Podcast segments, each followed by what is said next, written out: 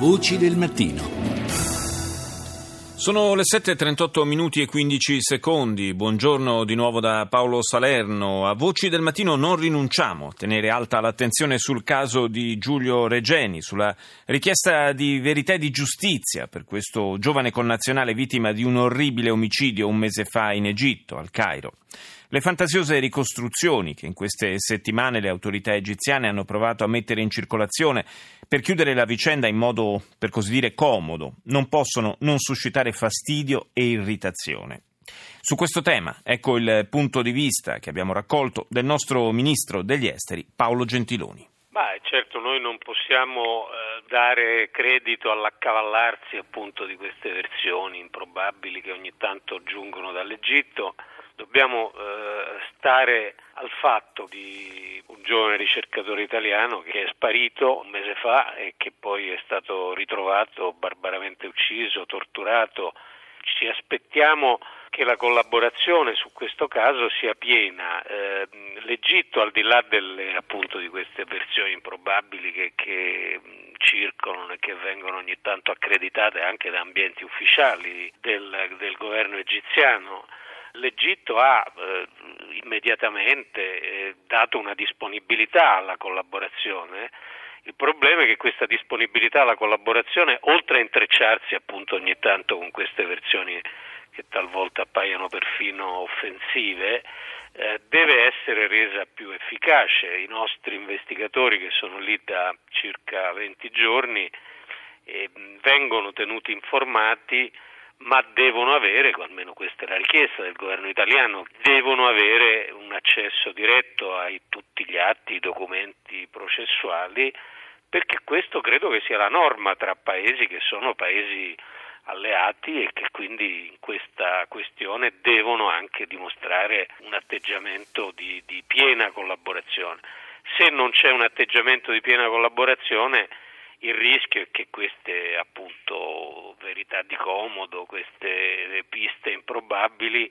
eh, accavallandosi creino ulteriore sconcerto nell'opinione pubblica e soprattutto ulteriore dolore a una famiglia, a una comunità che è stata colpita da questa vicenda tragica. Da qualche parte è stata avanzata anche l'ipotesi che, eh, dati proprio i legami eh, non solo di, di amicizia eh, ma anche di interesse economico che, che, ci sono tra i due paesi, alla lunga eh, possa venire meno questa, questa spinta a volere assolutamente la verità. Lei si sente di escluderlo questo? Nostro punto di vista lo escludo nel modo più totale, anche perché eh, l'Italia eh, ha un doppio obbligo, primo un obbligo verso la famiglia di Giulio Reggeni naturalmente, e secondo direi ha un obbligo verso se stessa, eh, perché qui non stiamo parlando genericamente di una questione che coinvolgerebbe purtroppo eh, gran parte dei nostri paesi vicini e dei nostri partner commerciali, eh, dico vicini nell'area mediterranea, non in Europa, e cioè la questione genericamente dei diritti umani. Qui stiamo parlando di un fatto molto specifico, e cioè eh, di un cittadino italiano che viene eh, rapito, torturato e ucciso. Eh, quindi non stiamo facendo la lezione a un paese alleato, stiamo pretendendo la verità e questa pretesa non è una pretesa a termine, per cui tra un mese ehm, cessata l'attenzione, ammesso che cessi, perché credo che il governo egiziano sia consapevole o comunque dovrebbe esserlo che su questa vicenda l'attenzione internazionale ehm, mi sembra tutt'altro che destinata ad attenuarsi, quindi l'interesse all'accertamento della verità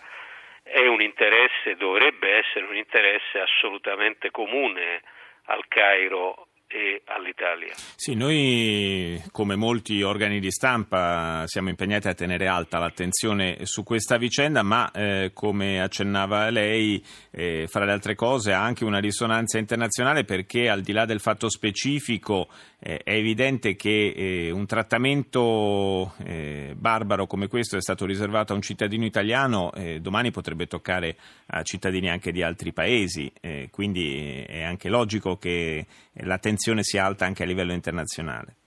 È logico e non è certo negativo. Io penso che al di là del eh, rischio che ci siano eh, invece speculazioni di natura diversa, ci può essere sicuramente qualcuno interessato per ragioni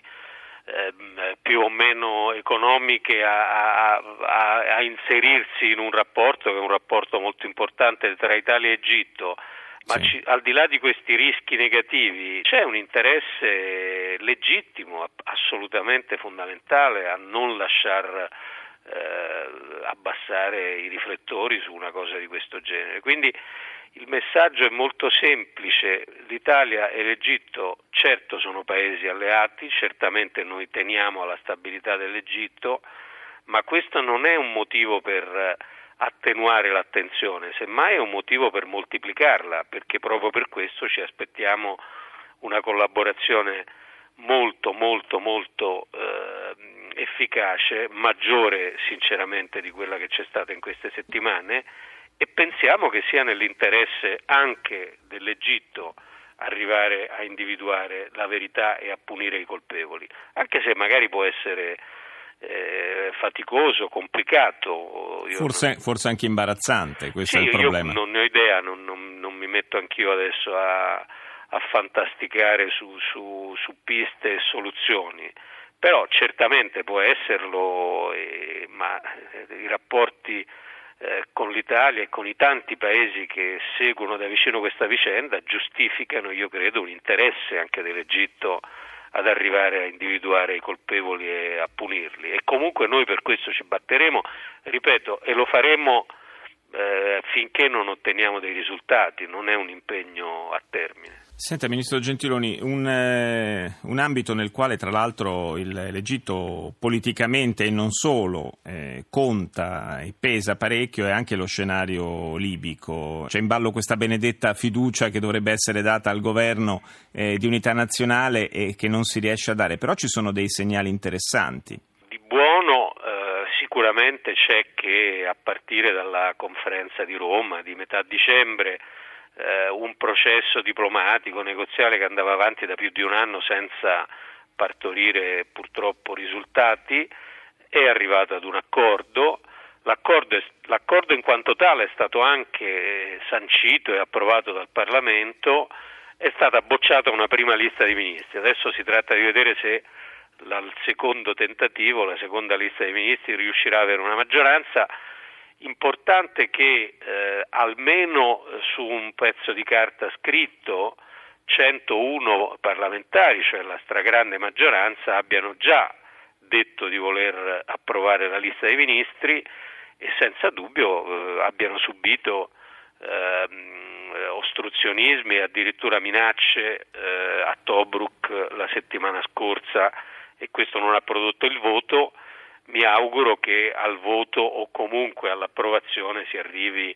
nei prossimi giorni perché l'Italia ha sempre detto molto chiaramente che quella è la base eh, sufficiente ma anche necessaria per poter poi sul piano economico e sul piano della sicurezza eh, dare un nostro contributo in Libia. Anche sul piano militare? Perché ci sono altri paesi europei che a quanto sembra si sono già mossi, sia pure con i reparti speciali soltanto. Ma qui si incrociano, ma non bisogna confonderli, eh, due piani diversi. Uno naturalmente è il fatto che noi non possiamo aspettare la fiducia del governo libico eh, per avere eh, i riflettori puntati su eventuali minacce terroristiche ed eventualmente prevenirle. Su questo non c'è il minimo dubbio. Ma se invece si pensa alla stabilizzazione della Libia e alla prospettiva di un paese che riesce finalmente a controllare il traffico dei migranti eh, e a sconfiggere definitivamente il terrorismo, questo lo si fa con un governo e eventualmente con un contributo in termini di sicurezza se il governo lo chiederà, del resto è previsto da una risoluzione dell'ONU questo sì. contributo, ma l'idea di stabilizzare la Libia mandando all'insaputa, a prescindere o in assenza di una richiesta libica, un corpo di spedizione in Libia sarebbe ripetere in peggio errori che abbiamo già fatto in passato.